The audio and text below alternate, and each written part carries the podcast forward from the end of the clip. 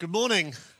It's great to be together. It's great to see you guys. Um, just for those of you who might be new, my name is Al. I'm one of the uh, elders uh, here at Gateway. It's my privilege to lead uh, the, the East Side. Just want to say a very warm welcome to you, particularly if it's your first Sunday or you're visiting. It's so great to, to have you here. Pray and hope that you'll feel welcomed and loved in this place. Um, and if it's your first Sunday, you're very welcome to stay for lunch. It doesn't matter um, if you've not brought any food. Um, some of us can not eat, and then you can, and that's fine as well, okay? So please do stick around. It's so great um, to, to be together. Um, today, I am continuing our, our preaching series in the book of uh, 1 Corinthians 14, um, and we're going to be turning there um, in a moment. But I, I just want to um, just ask a very simple question by way of an introduction. When you when you go home um, or you're in the car uh, on the way home after a Sunday morning meeting, or you're, or you're gathering with a small group, or you're meeting with friends over coffee in the week, and, and somebody asked the question of, How was church on Sunday? What's your answer? it was brilliant. Thanks, Jackie. I was, I, that was not um, pre, pre-arranged, by the way. it's so good to see you, Jackie, by the way. So, so grateful God has brought you through this season. Um, and what, the, the reason for asking that question is because what you discuss, your answer, or the person who you're talking to's answer, will probably reveal about what you value about what happens when the people of God are together.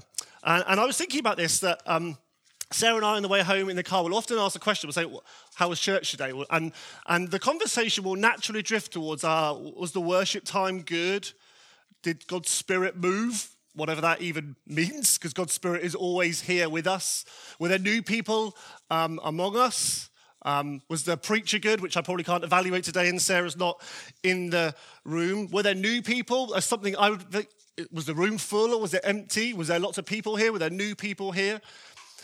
And, and as I was thinking about this, I was trying to imagine um, the the Apostle Paul sat in the back seat of our car listening in on our conversation. Imagine he comes to church for the first time and he's sat in the back seat. We invite him back for lunch. And he sat in the back of the car with this kind of slightly bewildered look on his face as we're talking, he says, But was Jesus glorified? And was the gospel preached?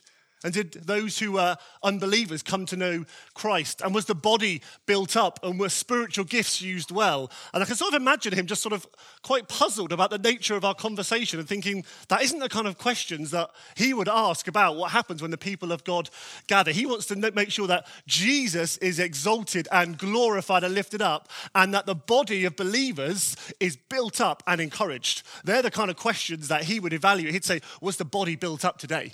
He might say to you, How did you bless and encourage someone today? And I'm thinking, Oh, the nature of the conversation suddenly shifts. And what we're looking at today really is in 1 Corinthians 14 is Paul's heart that the body of Christ, the church, is built up as we gather. And that means as we gather on Sunday mornings, that means as we gather in small groups, that means as we gather um, as believers in various different contexts uh, as well. Remember, Paul is not writing here to, to churches that would have met like this. They would primarily been in a house church network, some larger, some smaller, um, but they would have met together often in lots of different contexts. And Paul is saying in 1 Corinthians 14 is when you gather, how is the body built up and encouraged? And we're going to approach it today. Um, Im- imagine um, a, a, submarine. We're going to start at the surface. We're going to say, what's Paul's big idea in Corinthians 14? And then we're going to take a bit of a deep dive into, into some of the, the nitty gritty of what Paul's trying to talk about when he talks about bringing of tongues and prophecy in a public gathering. And then we're going to resurface and we're going to say, what does all that mean for us as a church when we gather, particularly like this, but also um, in small groups uh, as well. So 1 Corinthians 14, written by the Apostle Paul to the church in Corinth. Um, and, and the thrust of this letter is this church is in a bit of a mess. They are divided. Um, there's immorality in the church. They're, they're arguing when they take communion. They're, they're using spiritual gifts that God has given for the building up of the body to serve themselves. And Paul is writing to a church that isn't doing too well, quite frankly. And he's like, come on, remember these gifts that you've been given, what they're for. And particularly in chapter 14, he's writing about what happens when you gather together. So he writes this in Corinthians 14, verse 20 to 33, is what I'm reading. Brothers and sisters, do not be children in your thinking, Be infants in evil, but in your thinking be mature. Paul's heart is that we are people who are maturing in faith. He doesn't want us to be like children, he wants us to mature. In the law it is written, By people of strange tongues and by the lips of foreigners will I speak to this people. And even then they will not listen to me, says the Lord. Thus, tongues, which is the, is the speaking of a heavenly language, are a sign not for believers, but for unbelievers. While prophecy is a sign not for unbelievers, but for believers. If, therefore, the whole church comes together and all speak in tongues, and outsiders or unbelievers or inquirers is another way you can interpret that, enter, will they not say that you are out of your mind? For the, for the ones of you who are reading that, you'll think, is there a contradiction between verse 22 and verse 23, which we'll come to talk about a bit later? But if all prophesy and an unbeliever or outsider enters, he is convicted by all. He is called to account by all. The secrets of his heart are disclosed. And so, falling on his face, he will worship God and declare that God is really among you. What then, brothers? When Paul writes brothers, he means to the gathered, he doesn't just mean men. When you come together, each one has a hymn, a lesson, a revelation, a tongue, or an interpretation. Let all things be done for building up. If any speak in a tongue, let there be only two or three at most, and each in turn, and let someone interpret. But if there is no one to interpret, let each of them keep silent in church and speak to himself and to God. Let two or three prophets speak, and let the others weigh what is said. If a revelation is made to another sitting there, let the first be silent. For you can all prophesy one by one, so that all may learn and be encouraged. And the spirits of the prophets are subject to prophets. For God is not a God of confusion, but of peace.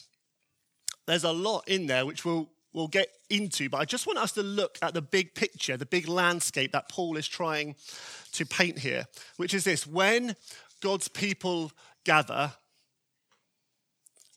they're to be built up and encouraged and matured that therefore, the way that spiritual gifts, gifts given by God, are to be used, particularly in this context, tongues and prophecy, is so that the body of Christ is built up. Oh, and he says, by the way, expect there'll be people among you who are inquiring about faith. There will be inquirers or unbelievers, as Paul says, among you. And I just want to say to you if you're here this morning and you're, you would say you're in the position of an inquirer, you're here, but you think, I, I don't think I, I really know Jesus or I'm not sure I believe in everything you've been singing about, then you are so welcome here. And I pray this will be a place where you can explore the Christian faith. This will be a place where you can go on a journey of saying, Who is this Jesus that you're singing about? And, and what did he do and why? And what does that mean for my life? And this might be a place where you can um, understand and grow in understanding and actually come to know Jesus Christ as your Lord and Savior. That's my prayer for you. If you're here this morning and you're in a position of an inquirer or an unbeliever, you say, I'm not really sure about this gospel, I'm not sure about this Jesus guy that you speak of. That's great. You're so welcome here. And the Apostle Paul says, when the church gathers, expect there to be people among us who are not yet Christians, who are inquirers of the faith. And for Paul, there are lots of things that are important when the church gathers, but here, what he's saying is that the body is built up. The body of Christ is elevated and built up. And the problem in, Corinth, in the church in Corinth, in particularly, is there is confusion and chaos. Everybody prophesying at the same time. Everybody speaking in tongues at the same time. Everybody speaking over one another. Nobody's built up. Nobody's encouraged. Nobody's instructed because everyone's just doing something at the same time. And Paul writes there is an order. There's a way of doing things so that the church is built up and encouraged. Gateway, I don't think our danger currently is confusion and chaos, really. Our context is quite different. Our danger is we consume and we settle for too little. Our danger is that we consume and we settle for too little. Our diagnosis, our symptom, is different to the church in Corinth, but the end goal is still the same that the body of Christ is built up and encouraged and grows and is matured. Our context is different. There, there's confusion and chaos. For us, we have a different issue in our culture. But God says, when you gather, ensure things are done for the building up. And I just really want to talk just very quickly about this whole thing about order. Because the minute you, some of you, you might hear the word, Paul says there's an order, your heart might just sink. And you think, oh man, boring, dull, religious church. Is that what Paul means? I don't think so. I don't think Paul imagines a boring and dull gathering of God's people when they gather. Because the reality is, when we're gathered and we start meditating and recalling the truth of who God is and of who we are in Him, how can it possibly be dull or boring? If you are a Christian here this morning, listen to this. You have been brought from death into life. You have received forgiveness of sin. Thank you, Steve. You are seated with Christ in heavenly places. You are free from condemnation. You have been filled with the Spirit. You have been blessed with every spiritual blessing. You have been adopted into God's family. You have been declared not guilty. You are righteous before your Father. You have been given gifts to serve others and glorify Jesus. You have been chosen. Jesus is our friend, our redeemer, our creator, our rock, our strong tower, our fortress, our deliverer, our peace, and our sustainer. Therefore, when we gather, we can expect spontaneous and rapturous applause and worship and adoration to our King because he's worthy and because he's so amazing. Come on, church. And because in him we have received, we have received redemption and adoption. And therefore, we can expect these amazing times when just the kingdom of God breaks out and we're just full of praise and adoration and we're singing and we're applauding and we're, and we're really just going for it with God. And there'll be other times when we're on our knees and we're just before Him and we're still because we can't believe that a God who's so holy and magnificent would choose us. And there'll be times when we're weeping in His presence, maybe because of circumstances of life. And you know the loving embrace of your Father saying, I know you, my child. And there'll be times when everybody else is just worshiping and their arms are raised and they're dancing, and you're stood with your eyes closed, still knowing you're in the presence of God. How can our times together ever be dull and boring? There is an order. It is possible that we can have the most amazing times of gathering together and things are done in a way that glorify Jesus and build up the body. It's not one or the other. It's not a sense of, oh, because we, we, need order, we better just suddenly be all kind of religious and actually not, no. Or we don't want like order, so we'll just abandon that and all do whatever. No, both and, Paul says. We're to expect our times to be full of just amazing times of just worshipping the King of Kings. And there's a way of doing it that edifies and builds up. Order does not mean dull and boring, but it does mean working together that the body is built up. So that's the big picture, that's the big idea. The body of Christ is built up by there being a way of doing things. And then Paul, in these verses, kind of really gives there's four main parts to what Paul is saying here about how the body is built up. Of course, this is not exclusive, but this is what Paul is writing here to the church in Corinth. So we're just going to kind of take, try and take a like, like imagine the summary, we're trying to take a deep dive now, going, what is Paul actually trying to say? And there's some bits of it that actually are quite challenging in here. So we're going to start in verse 21. And the first principle that Paul wants us to understand from this passage is that unbelievers encounter Jesus through the proper use of spiritual gifts. So here we go in verse 21. In the law, it is written, by people of strange tongues and by the lips of foreigners will I speak to this people. And even then they will not listen to me, says the Lord. That's a quote from Isaiah chapter 28 in the Old Testament. Thus, Paul says, tongues are a sign not for believers, but for unbelievers, while prophecy is a sign not for unbelievers, but for believers. If therefore the whole church comes together and all speak in tongues, and outsiders or unbelievers enter, will they not say you are out of your mind? Do you see there's a bit of a paradox here? Paul says tongues are a sign for unbelievers, but he says if unbelievers come in and you're all speaking in tongues, they'll think you're crazy. What? How's that work? What's going on here? Well, let's understand that signs can either be positive or negative. Think about driving your car along a motorway. You see the big red sign, it's a warning sign, it's a negative sign. You see another sign, it's a positive sign that says, go this way. And on the subject of tongues, the key to understanding what Paul means here is that actually this sign is a negative sign to those who are inquirers or unbelievers. And we can tell that from two parts of this passage. Firstly, verse 23 if the whole church comes together and speaks in tongues, i.e., this heavenly language, and everybody's doing it and nobody's interpreting it into English or other languages so that others can understand, unbelievers or inquirers will think we're out of our minds and it will drive them away. So, uninterpreted speaking of heavenly languages in our context will actually have the effect of driving away those who are inquiring about Jesus. But in order to understand this as well, we need to go understand verse 21, this link back to Isaiah chapter 28, where Paul says, In the law it is written, By people of strange tongues and by the lips of foreigners will I speak to this people, and even then they will not listen to me.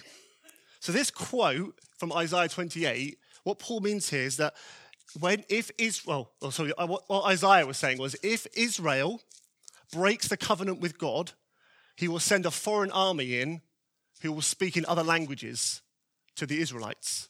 Therefore, it's a sign of judgment. So when the Assyrians come in and they invade the people of God, it's a negative sign. They're going to speak in another language. It's a sign of judgment. So actually, uninterpreted tongues can be considered to be a sign of judgment upon the inquirer, but not in a way that will lead them towards Jesus Christ. Because verse 23 says, when an unbeliever is among you and we speak in uninterpreted tongues, it will drive them away. On the other hand, verse 24 and 25 say, prophecy, i.e., the divine revelation from God to people through people, what does it do?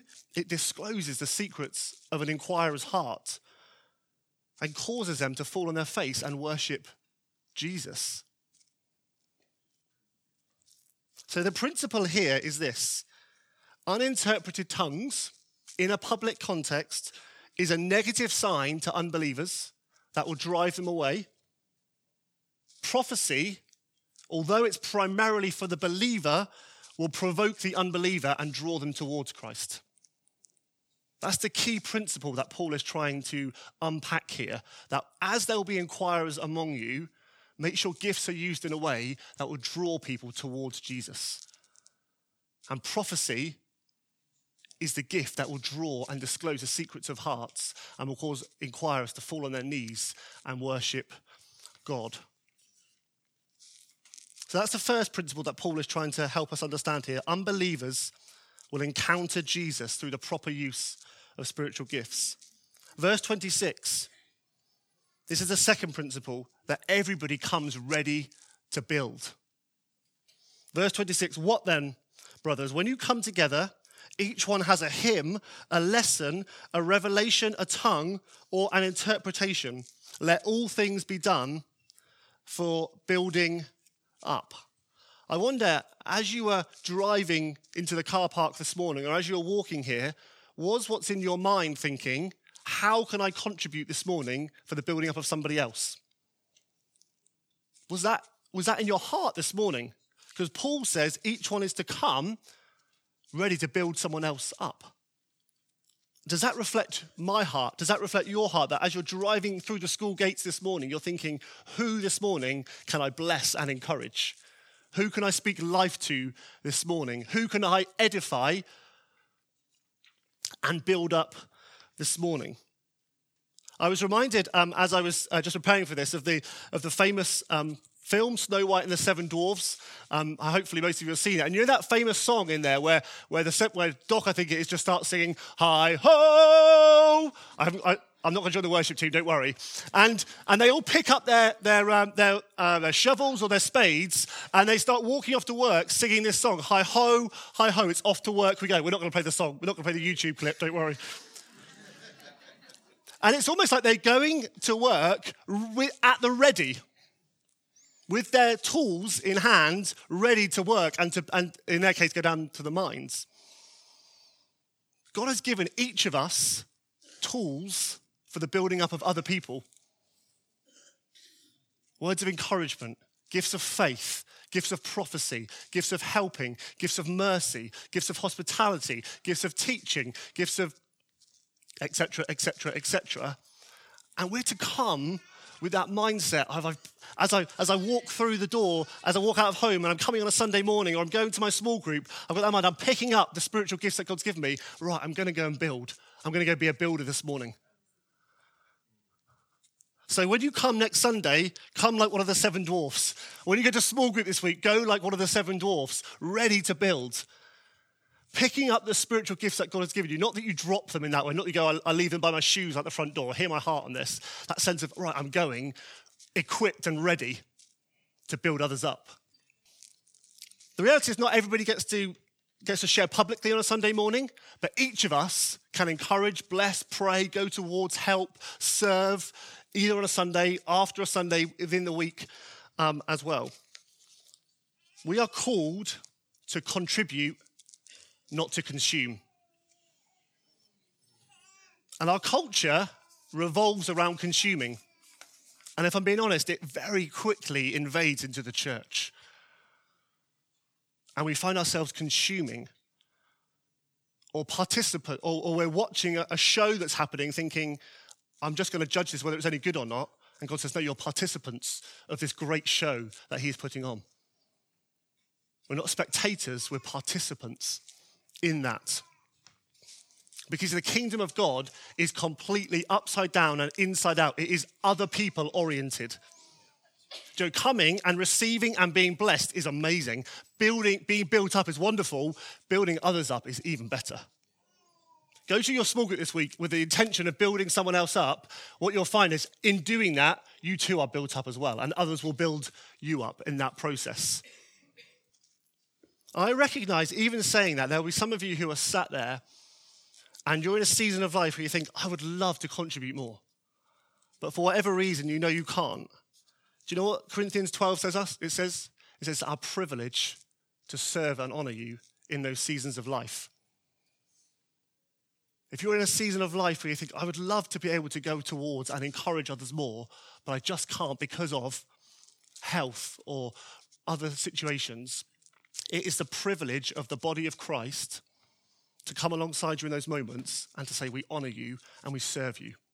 That's a privilege and it means to be part of the body of Christ. And if that's you this morning, you're thinking, I would love to be able to build more, but just it can't because of a season of life I'm in then God's grace is upon you, and it's our privilege to serve you and to honor you this morning and throughout. But I want to challenge us to come ready to build. To be those who come and say, I am ready to be a wall builder here, brick by brick. It says in Ephesians 2, we are being built up like a spiritual temple, being joined together until we reach fullness in that way. And so we get the opportunity week by week to build and build and build. Will you come ready to be a builder. When you gather ready to be a builder? When you go for coffee for someone this week, go ready to be a builder up of other people. The third key element is this tongues or spiritual languages are interpreted. Verse 28 and 29, these are very simple principles. If any speak in a tongue, let there be only two or three at most, and each in turn i.e., tongues are not to form the dominant part of a gathering, and it's orderly. It's not everybody simultaneously, there's an order to it such that there can be an interpretation in the language that will edify and build up the body. But if there is no one to interpret, let each of them keep silent in church and speak to himself and to God.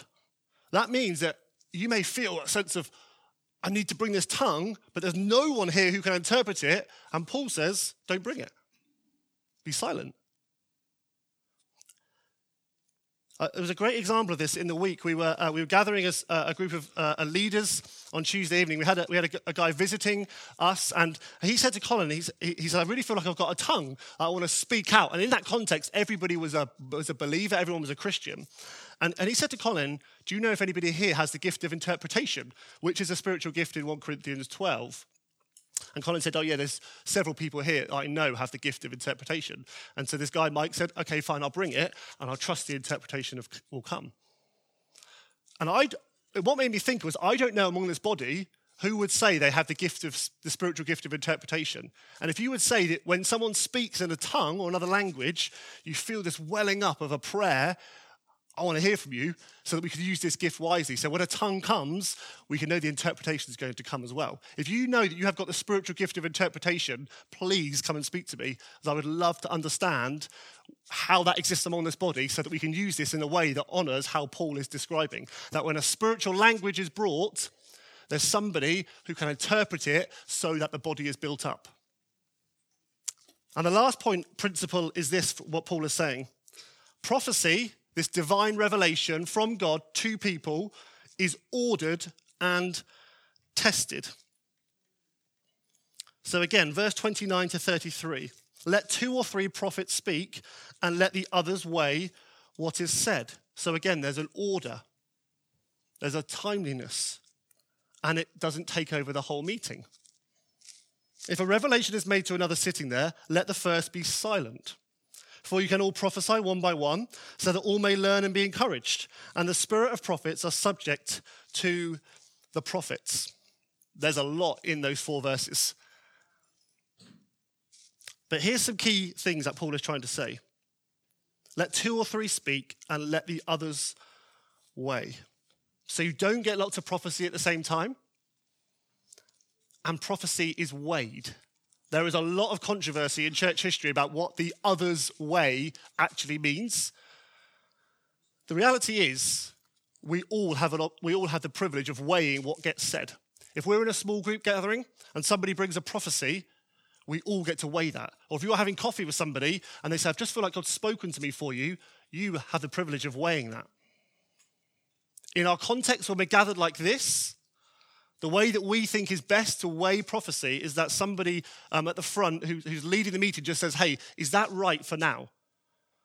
Is that the right thing to bring now? So we, we, we kind of say, Right, there's actually, you've got something from God. Come and speak to one of us. And we'll say, Is that right to bring this morning? Does it fit with what God is doing? Does it fit with other prophetic words that's happening? That's just a way of trying to bring order into our context and a way of trying to honor that others may have other things as well. And what this means as well is that you may have something, you may come ready with a prophecy, but verse 30 says, if a revelation is made to another, let the first be silent. So you may come with a burning thing from God, and somebody else may come with a burning thing from God, a divine revelation, and, and so that person gets their prophecy brought, and you don't. And you might go home going, oh, they don't like me. No. Paul says, actually, sometimes things can get brought, not everything can get brought. And that's okay. And it may not like it. It doesn't mean we don't value you or love you or are for you. It just means that there's an order that Paul is trying to unpack here. Verse 31 tells us that all can prophesy one by one. So it's a sense of order. It's not everybody at the same time. And verse 32 then tells us that the spirits of prophets are subject to prophets. Now, that is a verse and a half in two minutes, let me just explain what I think Paul means here. Paul is talking here about the Ephesians 4 gift of the office of the prophet. that God gives to the church apostles, prophets, teachers, evangelists. There are people appointed into those roles, and they are accountable to others in that context. So, if in this church there was a group of Ephesians 4 prophets that have been raised and recognized, there's an accountability because prophecy is not a solo sport, it's a team game. And one person who's a, who's a prophet and another who's a prophet, they'll see part of what God is bringing by way of revelation, and they work together for the good of the whole body. So there's four very simple principles that I think Paul is trying to bring. Unbelievers encounter Jesus, everyone comes ready to build, tongues are interpreted, and prophecy is tested and orderly. And if you want to hear more on prophecy, I spoke on this last week. Let's just resurface and land this morning. God has adopted you into his global family called the church. But, he's, but that gets worked out meaningfully within a local church family where you are matured and discipled and grow in love for him and where you get to serve others and use the gifts that he has given you. That's how your meaningful connection to the global family of God gets worked out at a local level. And God's heart is that this church, Gateway Church Swindon, is built up, encouraged, strengthened, and matured. And that can only happen as we all contribute and as we all use the gifts that God has given us. And many of you have served faithfully over many, many years. And I just want to say thank you for giving of yourself over and over and over again, over many years of just investing and pouring yourself, whether that's publicly or whether that's in a way that nobody else sees, but God sees. I just want to say thank you for everything every one of you has invested in maturing and building up this community. This community would not be what it is today if it wasn't for us investing and contributing and pouring ourselves into one another. But I just want to kind of recommission us this morning and ask of us and implore of us will you commit again to being a builder up of this body and using whatever gifts that God has given you to see this body come into fullness of maturity that God has made it to be? And my prayer is that in every context where we come, that you and I would come as a contributor, not as a consumer that you would come as a contributor, not a consumer. Ready to give, ready to build up, knowing that as you do that, you indeed will also be edified and built up. And some of you are sat on the sidelines and, you, and you've got capacity to invest, but you're sat on the sidelines watching the show, seeing if you like it or not. And God says it's time to get on the pitch. It's time to get off the sidelines because this body needs you for its building up. For some of you, it's time to get off the sidelines and stop looking in and going, No, I'm not going to look at anymore. I'm going to be involved. I'm going to give myself. If you have capacity and time to invest, and you're in a season of life where you're able to, I want to say to you, get on the pitch this morning. Come ready to build. Could you imagine a church family where it's said that everybody loves one another unconditionally, where everyone is laying themselves down for the good of others, where everybody seeks to outserve one another, where everybody is contributing in their small way for the building up of the whole? So, the book of Nehemiah is a wonderful example of this. Every person, brick by brick by brick, builds the wall of Jerusalem. Some build a lot, some build a small amount, but all of it is to build for the kingdom of God. And do you know what? A body like that sounds exactly like the person that we are imitating and replicating to the world. A sort of body where we outserve and lay ourselves down for another sounds exactly like a body that reflects its head, Jesus Christ, who came not to be served, but to serve and to give his life as a ransom for many. If you want a motivation for the building up of this body, Go to Christ, who did not consider equality with God as a thing to be grasped, but made himself nothing, taking on the form of a servant, dying a death on a cross that he did not deserve to die, being raised to new life. Therefore, God has exalted him to the highest place. He's the head of the body. Our love for one another is to replicate the relationship between the head and the body where he laid down his life for us, and we have the privilege of laying down our life for our brothers and sisters. And if you want, if it's the gospel that motivates us, brothers and sisters. It's not a nice message. It's not a uh, feeling beaten up. It's not a provocation. It's the gospel of Jesus Christ, which propels us and causes us to give of ourselves one and, um, over and over again for the good of others. It's a love for Christ as the head of the body that will propel us into love for one another. And my encouragement this morning, the way I want to land is this look to Jesus. He's the author and the perfecter of our faith, who for the joy set before him went to the cross, scorned its shame. Can I just invite you, if you're, if you're able, if you're comfortable, just to stand? I just want to pray for us, just by way of finishing this morning. And really, what I want to pray for is that we would be mot- a people motivated by the gospel of Jesus Christ. Lord, I want to thank you for this family. What an amazing family. made up of people from every different walk of life, from many different cultures, from many different backgrounds, some inquiring about faith, some been Christians for 50 years. What an amazing family you've called us into, Lord. I love this family. Lord Jesus, I pray over us. I pray that we may fall in love with Jesus Christ more and more. That first and foremost, that we would learn to love you more deeply. That our motivation for uh, love for one another and love for others would be born out of an understanding, Lord, of firstly how much you have loved us and our response to you.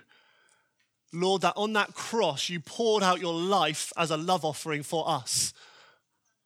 You withheld nothing from us, Lord. I want to pray for us this morning, Lord, that the gospel would be the thing that motivates and compels us and propels us on, Lord. Lord, that the name of it's, it's the gospel of Jesus Christ that would move us on towards the kind of body that you imagine us to be. Lord, I pray for us. I pray that we, you might put in our hearts to be those who contribute and seek to build up others and seek to serve others and seek to lay ourselves down for others, just like the head has done for the body. I pray for arms in this body that will bless the hands. I pray for legs that will bless the feet. I pray for all of this, everybody in this body who has been called here will come ready to build bit by bit, brick by brick, so that we are joined together into the house that you have made us to be, Lord. I pray that we would mature, that we would not think like children, but that we would mature in faith. Help us in this, Lord. Keep us going until we, we, we reach fuller maturity in your kingdom. I pray that we would serve one another, not out of um, any sense of duty, but because you first loved us. I pray all these things for your glory, for our joy, and for our building up. In Jesus Christ's name. Amen.